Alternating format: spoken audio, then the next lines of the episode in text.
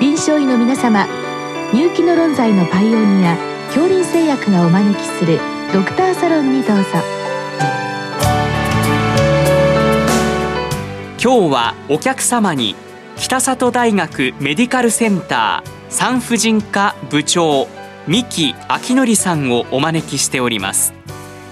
サロンドクターは順天堂大学教授池田志学さんです。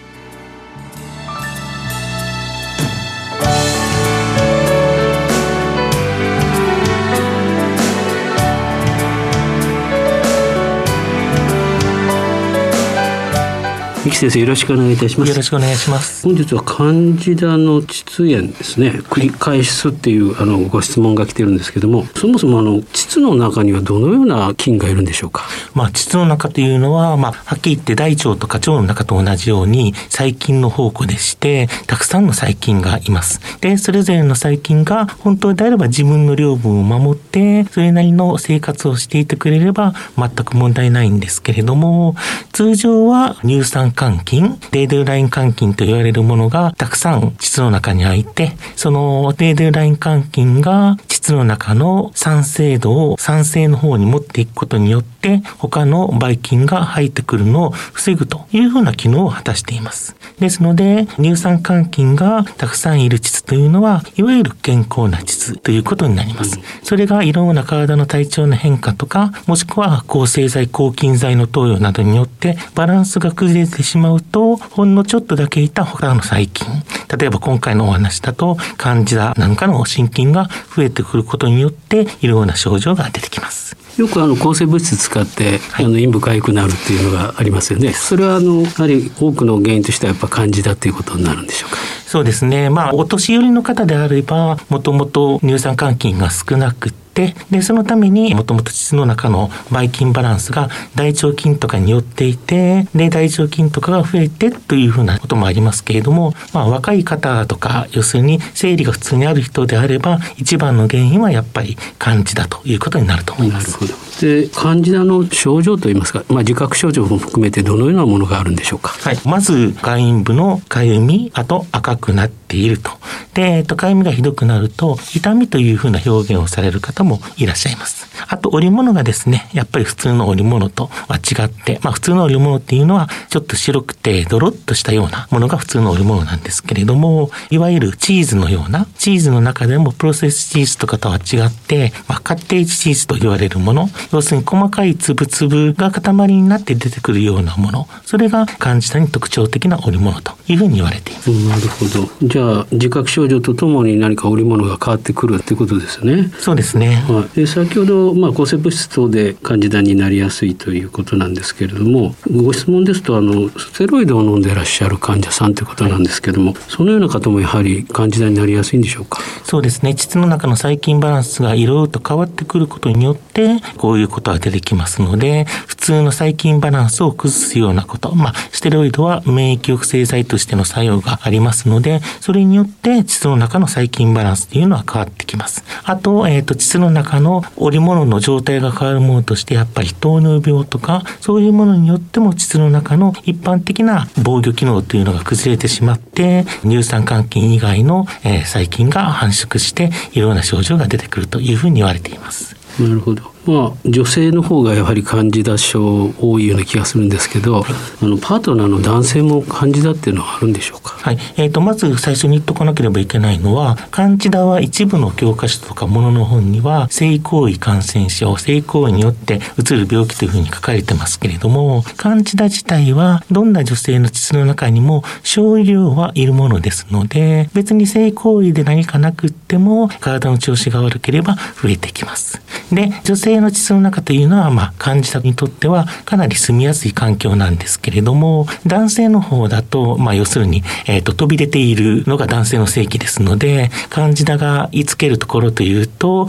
要するにおちんちんの皮の中ぐらいしかないので、そういうのをきちんと、普通に洗浄している、1日1回とか2日に1回とかシャワーとかで洗っている人にとっては、普通は男性の方ではあまり繁殖はしません。でもこういうところをどう洗うかということが人それぞれですので、人によってやっぱりそういうところに持っている人もいてもおかしくないと思いますけれども、そういろんなものをチェックしたことはないので、私は産婦人科の医者なのでそちらの方はちょっと分かりませんと。確かにその人のパートナーの陰茎の状態と生活様式でも違うということですね。そうですね。一応パートナーの方も一応チェックする方がいいですね、やっぱり。そうですね。何回も繰り返すようであれば、パートナーの人がどんな人なのかで、パートナーの人の要するに洗い方とか、場合によってはクリーム製剤とかを出してみるのも一つの方法かも分かりません。で、先ほど常在菌でもあるということなんですけれども、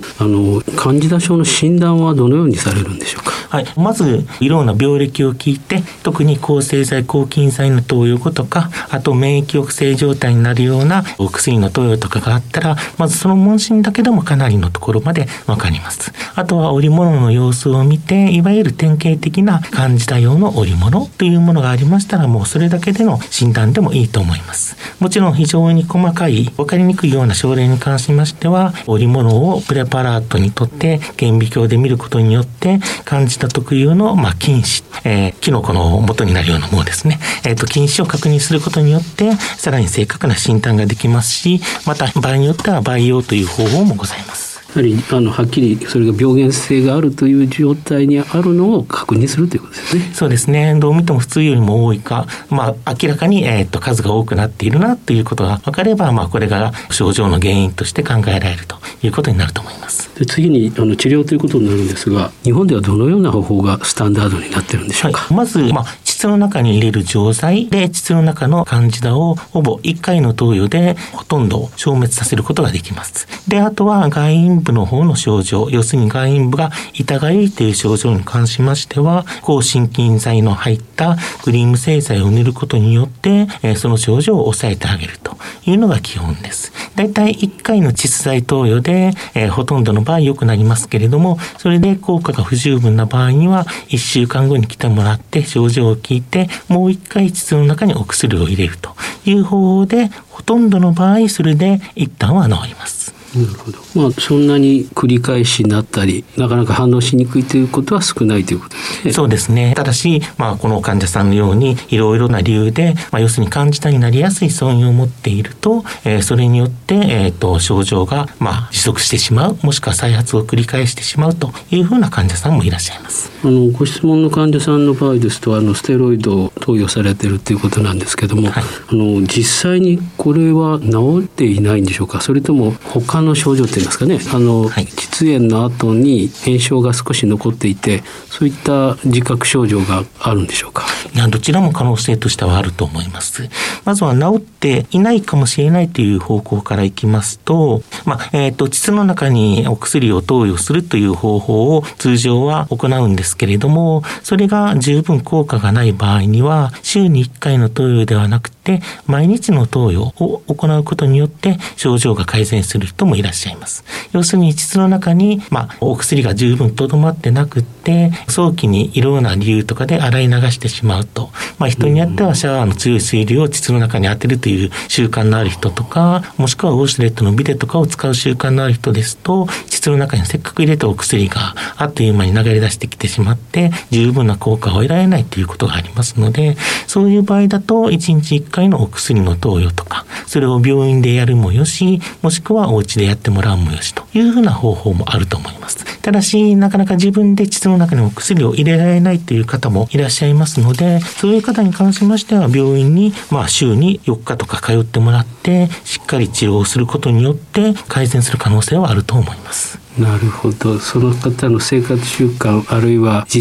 際にうまくできてるかどうかって難しいですよね。そうですよね。お薬を普通に口から飲むことだけでもなかなかうまくやってくれない人がいらっしゃいますので、ましてはこういうふうなおしものところにお薬を入れるということに関しましては、本当患者さんの理解はそれぞれですので、なかなか難しいところがあると思います。一方内服薬でイトリゾールとかございますよね、はい、婦人科領域ではこの内服薬はどのように使われるんでしょうか。まずですね、欧米特にアメリカだともうさっさと内服薬を飲ましてしまいましょうというふうな方向で、ガイドラインとかができている場合も多いですとか、ガイドラインはそういうふうになっております。ただし、日本だとそこまで治療に難渋する人っていうのは多くないという印象ですけれども、やはり治療に難渋する方に関しましては、飲み薬、抗真菌剤の飲み薬というのを行うというのも一つの方法だと思います。ただし、抗真菌剤の飲み薬の中には、一番、有名どころでは、商品名でいうとジフルカンというのがあるんですけれども、ジフルカンは膣内患者に対しましては適応症がないですので、日本国内で売られているお薬で適応症があるものとしては、イトリゾールカプセルもしくはイトラコナゾールというお薬によって治療するという方法が可能です。それからですね、先ほどカンジダがいなくても症状がある方がいるっていう場合はですね、やはりカンジダの検査をして陰性ということなんでしょうか。はい、ほとんど、完全に陰性かどうかは別にして、やっぱりカンジダの症状に合わないような、織物は全く普通なのに、もしくはほとんど織物がないのに症状を訴えられる方がいらっしゃいます。で、そういうふうなカンジダがメインじゃないというふうな判断をした場合には、よくあるパターンとして、要するに洗いすぎによっていろいろな症状を起こしているということがあります。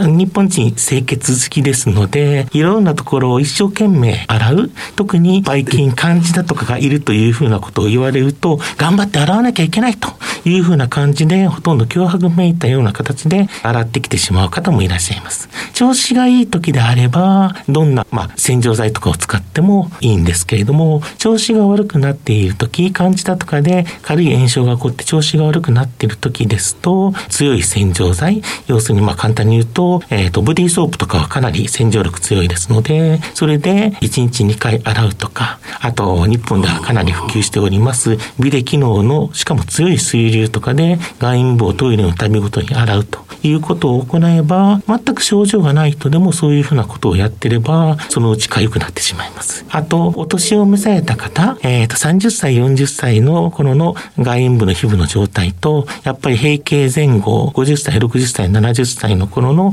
外陰部の皮膚の状態っていうのはかなり違って、やっぱりお年を召された方っていうのは皮膚が薄くなって弱くなってくるということが分かっておりますので、それによって頑張って洗ってると、それだけでも症状が残ってしまう。要するにカンジダを治してあげても症状はずっと続いてしまって、でそれで症状が良くならない、悪い医者だとか言われることもございますますので、それはもう十分お話をして、洗う必要はないんだよということをしっかり教えてあげる必要があると思います。なるほど。じゃあもう頭からカンジダが繰り返しているというふうに思い込まないで、はい、その患者さんの生活背景も含めてよく問診を取って対応していくということですね。そうですね。もう本当カンジダと一言で言っても、やっぱりいろいろなもう全身的なことも関わってくる要素もございますので、十分考えて全身的な医療をやらなければいけないという要素もあると思います。どうもありがとうございました。ありがとうございます。